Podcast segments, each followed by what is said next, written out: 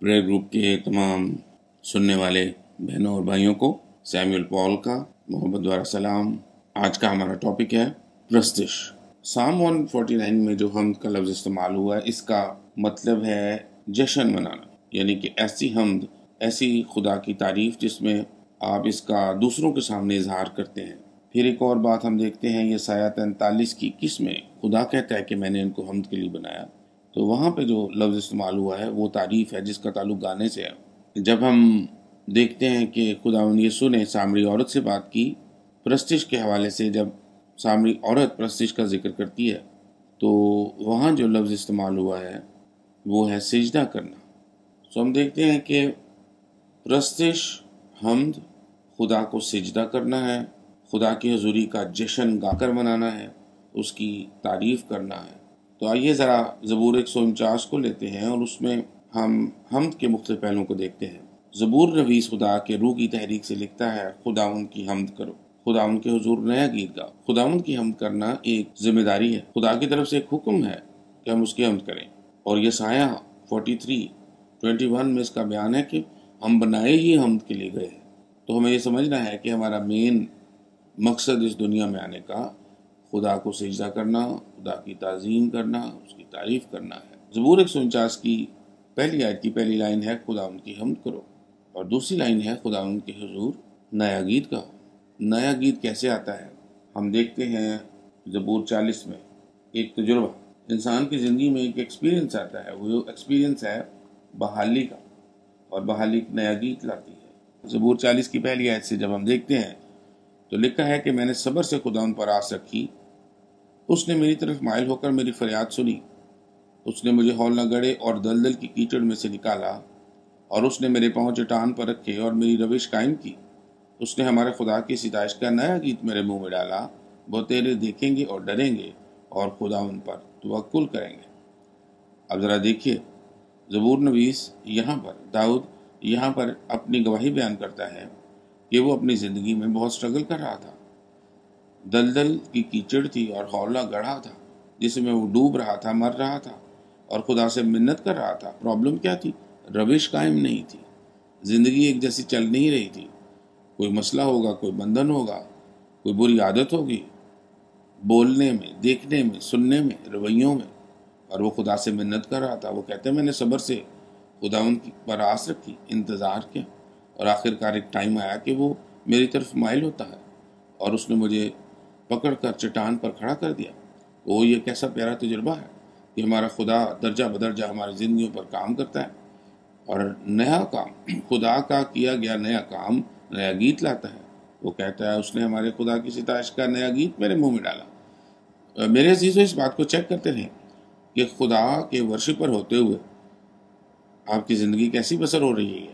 اور یہاں پر میں آپ کو ایک بات بتاتا چلوں کہ جب خدا یسو نے سامعی عورت سے بات کی تھی پرستش کے حمد کے حوالے سے، تو وہاں پر یہ ذکر کیا تھا کہ خدا باپ کیسے پرستار ڈھونڈ رہا ہے۔ یہ بالکل واضح تھا کہ باپ کی باپ کا ذکر ہو رہا تھا۔ تو آسمانی باپ کیسے پرستار ڈھونڈ رہا ہے؟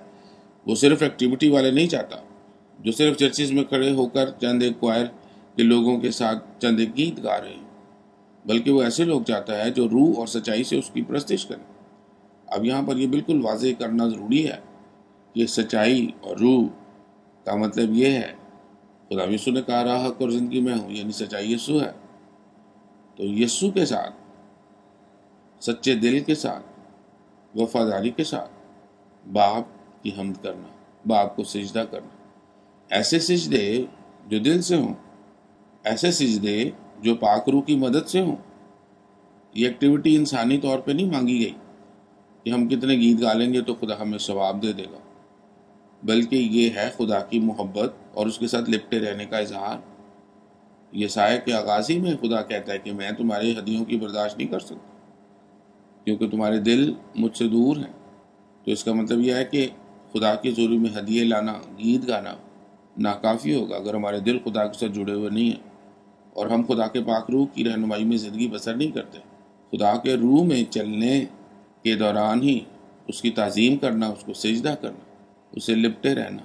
یہ چوبیس گھنٹے کا ایک تجربہ ہے اور خدا ایسی پرستی سے خوش ہوتا ہے جو مسیح کے ساتھ جڑے ہوئے اور پاک روح کی مدد سے سجدے ہو رہے ہوں اور ہم ہو رہی ہو اور خدا کی تعریف کی جائے۔ یہ وہ نیا گیت ہے جس کے بارے میں زبور نویس زبور چالیس میں لکھتا ہے کہ وہ گیت گا رہا تھا، نیا گیت، اس کے منہ میں ڈالا گیا تھا۔ لوگ سن رہے تھے۔ اور جب سن رہے تھے تو کہتا ہے بتھیرے دیکھیں گے اور ڈریں گے اور خدا ان پر توقل کریں گے۔ ورشپ کا اظہار خدا کے سامنے اور لوگوں کے سامنے اس طرح ہے کہ جب نئے گیت، نئے تجربوں کے ساتھ، خدا کے ساتھ، بحالی کے نئے تجربوں کے ساتھ آتے ہیں، تو لوگ خدا ان پر ایمان لانا شروع کرتے ہیں۔ یعنی کہ ہماری ورشپ کا رزلٹ ہونا یہ ضروری ہے کہ لوگ تبدیل ہو رہے ہوں۔ سو زبور ایک سو انچاس میں واپس آتے ہیں۔ خدا ان کی ہم کرو، خدا ان کے حضور نیا گیت گاؤ۔ اور مقدسوں کے مجمع میں اس کی مدح سرائی کرو۔ اس کا مطلب ہے کہ جب ہم خدا کے لوگوں کے درمیان آ جاتے ہیں، تو ہمیں پورے دل سے خدا ان کی ستائش کرنی ہے۔ اور لوگوں کے درمیان وہ گیت گا سکیں گے جو گھروں سے گیت گاتے ہوئے آتے ہیں۔ کیونکہ زبور نویس، زبور سو میں کہتا ہے، گاتے ہوئے اس کی بارگاہوں میں داخل ہو۔ دیکھیں، زبور سو کی پہلی آیت سے، اہل زمین سب خدا ان کے حضور خوشی کا نعرہ مارو، خوشی سے خدا ان کی عبادت کرو۔ گاتے ہوئے اس کے حضور حاضر ہو، جو گھروں سے ورشپ کرتے ہوئے آئیں گے، جن کا لائف سٹائل شخصی زندگی میں اور خاندان کے ساتھ ہے، اور وہ گاتے ہوئے آئیں گے، وہی مجمع میں ایسی پرستش اٹھائیں گے، جس کے ذریعے سے خدا خوش ہو جاتا ہے اور لوگ برکت پاتے اور توبہ کرتے ہیں۔ زبور ایک سو انچاس کی دوسری آیت میں لکھا ہے، اسرائیل اپنے خالق سے شادمان رہے، فرزندان سیون اپنے بادشاہ کے سبب سے شادمان ہو آپ کے لیے شادمانی کی کوئی وجہ اگر ہے تو وہ صرف خدا ہے۔ اسرائیل اپنے خالق میں شادمان رہے، سو ہمیں صرف اپنے خالق میں شادمان ہونا ہے۔ یہی ہماری حمد کو سچائی کے ساتھ جاری رکھتا ہے۔ اور پھر لکھا ہے کہ وہ اپنے بادشاہ کے سبب سے شادمان ہو دیکھیں، بادشاہ کے بارے میں، بادشاہی کے بارے میں خدا یسمسی نے بہت زیادہ ذکر کیا۔ یہاں تک کہ جو جب وہ مر کے جی اٹھے تو انہوں نے پھر چالیس دن تک ان کو بادشاہی کے بارے میں ٹیچنگ دی۔ کس کی بادشاہی آسمانی باپ کی بادشاہی ان کے لیے خدا باپ کی بادشاہی بہت ضروری تھی۔ جہاں سے اسرائیل بھٹکے تھے اور اسرائیلیوں نے اپنے لیے زمینی بادشاہ مانگے تھے اور خدا بادشاہ کا گویا انکار کیا تھا کہ ان کا بادشاہ نہ رہے، تو اسی مقام پر خدا منیسو نے آ کے خدا بادشاہ یعنی آسمانی باپ بادشاہ کی طرف ہمارا دل لگایا اور اپنی ٹیچنگ میں ہمیں سکھایا کہ خدا بادشاہ ہے۔ سو ہماری شادمانی ہمارے خدا بادشاہ میں ہونی ضروری ہے۔ اگر آپ دعائر بانی کو دیکھیں تو پہلی آیت سے لے کر آخری آیت تک، اگر دیکھا جائے تو گویا دعائر بانی موتیوں کا ایک ہار ہے اور دھاگا خدا باپ خود ہے، جس کے اندر سب کچھ پیرویا گیا ہے۔ آپ ذرا غور کیجیے لکھا ہے، اے ہمارے باپ، تو جو آسمان پر ہے، تیرا نام پاک بنا جائے، تیری بات چاہیے تیری مرضی جیسی آسمان پر پوری ہوتی ہے، زمین پر بھی ہو، ہمارے روز کی روٹی آج ہمیں دے۔ اور جس طرح ہم نے اپنے قرض داروں کو معاف کیا ہے تو بھی ہمارے قرض میں معاف کر۔ اور ہمیں آزمائش میں نالا بلکہ برائی سے بچا۔ کیونکہ بادشاہی اور قدرت اور جلال ہمیشہ تیرے ہی ہیں۔ آپ دیکھ رہے ہیں کہ ٹوٹل سرنڈر مکمل طور سے خدا کے حضور سپردگی دوائر بانی میں نظر آ رہی ہے۔ تو ہائی لائٹ کون ہے؟ خدا باپ ہائی لائٹ ہے۔ خدا مسیح ہمیں خدا باپ کے ساتھ کنیکٹ کرنے آئے۔ اور زبور نویس کہتا ہے، ہم بادشاہ یعنی آسمانی باپ کے سبب سے شادمان رہیں اسرائیل اپنے خالق میں شادمان رہے۔ فرزندان سیون اپنے بادشاہ کے سبب سے شادمان ہوں۔ اور تیسری آیت میں ذکر کرتا ہے، وہ ناچتے ہوئے اس کے نام کی ستائش کریں۔ وہ دف اور ستار پر اس کی مدد سرائی کریں۔ آپ دیکھ رہے ہیں یہاں پر نہ صرف گاتے ہوئے، بلکہ ناچتے ہوئے۔ اور بلکہ اس کے ساتھ دف اور ستار بجاتے ہوئے اس کی مدد سرائی کرنا۔ یعنی کہ یہ ایسا خدا کی حمد کا اس کی ستائش کا، اس کو سراہنے کا اظہار ہے، جو صرف زبان تک نہیں رہتا، وہ ہماری باڈی کو موو کرتا ہے، اور ہم اچھلتے اور کودتے ہیں۔ اور پھر ہم انسٹرومنٹس لیتے ہیں، ہم دف لیتے ہیں، ستار لیتے ہیں، بجاتے ہیں اور گاتے ہیں۔ زبور نویس نے چار ہزار ساز بنائے اور چار ہزار لوگوں کو ساز بجانے پر لگایا۔ آپ اندازہ کریں بجانے والے اتنے اور پھر گانے والے کتنے ہوں گے؟ یہ دیوانگی ہے خدا کے لیے۔ جو حضرت داؤد نے دکھا دی ہے۔ اور خدا اسی طرح ہمیں بھی دیکھنا چاہتا ہے۔ ہمارے چرچز میں، ہمارے گھروں میں کیا ہم خدا کے لیے ڈانس کر سکتے ہیں؟ یہ ایک بہت کنٹروورشل ایشو رہا ہے۔ کچھ لوگ آزادی سے جھومتے ہیں، اچلتے ہیں، اور کچھ لوگ، بلکہ بہت سے لوگ اس کو برا مانتے ہیں کہ یہ خدا کے حضور میں ناچ رنگ نہیں ہونا چاہیے، خدا کے حضور میں سنجیدگی ہونی چاہیے۔ لیکن دیکھیں کہ زبور نویس کی کیا کیفیت تھی؟ وہ خدا کے پاک روح کی تحریک سے دراصل کیا کہہ رہا تھا؟ اپنی باڈی کو استعمال کرو، اپنے سازوں کو استعمال کرو، اپنی آواز کو استعمال کرو۔ میں سترہ سال سے ایک ایسے ادارے میں کام کر رہا ہوں، جو کہ سیونٹی فور لینگویج گروپس کے درمیان کام کرتا ہے۔ ہماری رویا یہ ہے کہ لوگ اپنی مادی زبان میں خدا کا کلام سنیں اور سمجھیں، خاص طور پہ وہ جن کی زبان لکھی پڑھی نہیں جاتی۔ ان لینگویج گروپس کے درمیان پھرتے ہوئے، بھائی ہم نے ایسے رقص دیکھے ہیں جن میں کوئی گندگی نہیں ہے۔ ہمارا شاید تصور یہ ہے کہ یہ جو، جس کو ہم پرانے لفظوں میں، پرانے وقتوں میں چترہار کہتے تھے یعنی کہ فلموں کے گانے لگا کرتے تھے، اور ناچ رنگ جس کو پولس بیان کرتا ہے، غلطیہ کی کلیسیا کو لکھتے ہوئے یہ جسم کا کام ہے، اس کو ہم نے ٹوٹلی مکس اپ کر دیا ہے ورشپ ڈانس کے ساتھ۔ کہ ہم سمجھتے ہیں، نہیں نہیں نہیں نہیں، یہ غلط ہے۔ ارے، ایسا نہیں ہے۔ میں نے بلوچیوں کو خوبصورت ڈانس کرتے دیکھا ہے۔ شادیوں، بیاہوں پہ، پروگرامز پہ۔ اور یہ بہت پیارے ڈانسز ہیں، یہ فرق فرق ہیں فرق انسٹرومنٹس ہیں۔ اور میری باڈی جھومتی ہے۔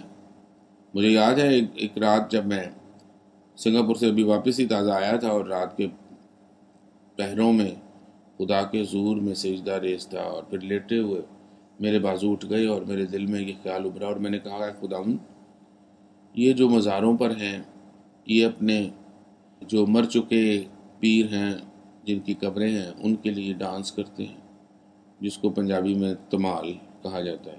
تو وہ تو کبھی اٹھ کے کہتے بھی نہیں کہ تھینک یو آپ نے ہمارے لیے ڈانس کیا۔ لیکن اے پیارے یسو تیری قبر تو خالی ہے۔ ناچنے، اچھلنے اور کودنے کا حق تو تیرے لیے ہے۔ تو میرے منہ سے بے اختیار نکل گیا یسو دے جلال دے میں گیت گاواں گا یسو دی نجات دی تمال پاواں گا اور یہ پورا گیت بن گیا۔ یسو یسو یسو یسو یسو کروں گا یسو لئی جیواں، یسو لئی مروں گا کہتے ہیں کہ کچھ مشنریز افریقہ میں گئے۔ انہوں نے جیسے انگلستان میں ان کے چرچز تھے، انہوں نے ویسے پیوز بنائے، بینچز بنائے اور چرچ کی ترتیب سیٹ کی۔ تو اب جب وہ افریقیوں کو عبادت کرواتے جو اروا پرستی چھوڑ کے مسیح کے پاس آ گئے تھے، تو وہ انہیں ان کو کہتے کہ اس طرح تیار شیار ہو کے آؤ اور بڑی سنجیدگی سے عبادت ہوتی۔ لیکن جب مشنری عبادت ختم کر کے نکل جاتا، تو جو افریقی بہن بھائی تھے، وہ اپنے انداز سے میوزک بجانے لگتے اور وہ اسی طرح خدا کی ورشپ اپنے انداز سے کرنے لگ پڑتے، گیت وہی ہوتے، لیکن وہ اچھلتے، کودتے، بینچوں پر چلانگے لگاتے، ان کا گزارا نہیں ہوتا۔ تو میرے عزیز و خدا نے ہمارے اندر مختلف کلچرز کے اندر مختلف جوش رکھا اور یہ خدا کے لیے ہے۔ جیسے ہم انسانوں کو اپریشیٹ کرنے کے لیے کرتے ہیں، اس سے زیادہ خدا کے لیے ہے۔ اور زبور نویس کہتا ہے، وہ ناچتے ہوئے اس کے نام کی ستائش کریں، وہ دف اور ستار پر اس کی مدد سرائی کریں۔ ہم اپنے آفس میں بھی کل، اور اکثر یہ کرتے ہیں، کل بھی ہم یہ کر رہے تھے کہ ورشپ ٹائم میں ہم دف لے لیتے ہیں ہارمونیم بج رہا ہوتا ہے، کبھی گٹار بج رہی ہوتی ہے، اور ہم سرکل میں چلتے ہیں، جھومتے ہیں، ہلتے ہیں، اور خدا کی ورشپ کے گیت گاتے ہیں، اور ہم بڑی برکت پاتے ہیں اسے میں سمجھتا ہوں کہ اس کی ضرورت ہے کہ اس کو پھر ان کیا جائے۔ ظاہر ہے کہ کہت تو ہوگی، شائستگی کے ساتھ، لیکن اس کو کرنا ضروری ہے۔ مریم جب پانیوں کو چیرتے ہوئے دیکھتی ہے کہ خدا پانیوں کو علیحدہ کرتا ہے اور قوم خوشی خوشی آگے نکل آئی تو وہ برداشت نہیں کر سکتی ہے کہ وہ کھڑا رہے، وہ اپنی سہیلیوں کے ساتھ ڈانس کرتی ہے اور گیت گاتی ہے اور دف بجاتی ہے۔ واہ، یہ کیسا تجربہ ہوگا؟ اتنے بڑے بڑے تجربے لے کر کیسے ہم ٹک سکتے ہیں؟ سامری عورت کیسے بھاگتی ہوئی اپنے شہر میں جاتی اور لوگوں کو لے کے آتی ہے؟ اس کی ایکسائٹمنٹ کیسی ہے؟ چیک کرو، یہ مسیح تو نہیں ہے، اس نے تو میرے سارے کام مجھے بتا دیے۔ یعنی کام بتانے کا مطلب تھا میں بحالی کے نئے لیول پر ہوں۔ میرے عزیز ہو خدا کے لیے ناچتے اور گاتے اور بجاتے ہوئے آگے بڑھتے جائیے۔ ایسا لگتا ہے کہ یہ پیغام یہاں ختم ہونے والا نہیں ہے، میں یہیں پہ اینڈ کر رہا ہوں۔ باجی سمینا پھر موقع دیں گی تو ہم چوتھی حد سے آگے بڑھیں گے، لیکن آئیے ہم دعا کریں۔ پیارے عثمانی باپ، تیرا شکر ہو کہ ہم گانے کے لیے، سجدوں کے لیے، ناچنے کے لیے میوزک بجانے کے لیے، تیرے حضور میں، تیرے لیے دل سے، روح سے پاکرو کی مدد سے، سچائی سے یسو کے ساتھ بلائے گئے بخش دے ہماری زندگیوں میں، شخصی زندگیوں میں، خاندانی زندگیوں میں، اجتماعی زندگیوں میں یہ سلسلہ جاری رہے۔ اور ہم دل و جان سے تیری پرستش کرتے رہیں اور اپنی زندگی کے اس مقصد کو پورا کریں۔ خدا من یسو کے نام میں۔ آمین۔ خدا آپ سب کو برکت دے۔ خدا حافظ۔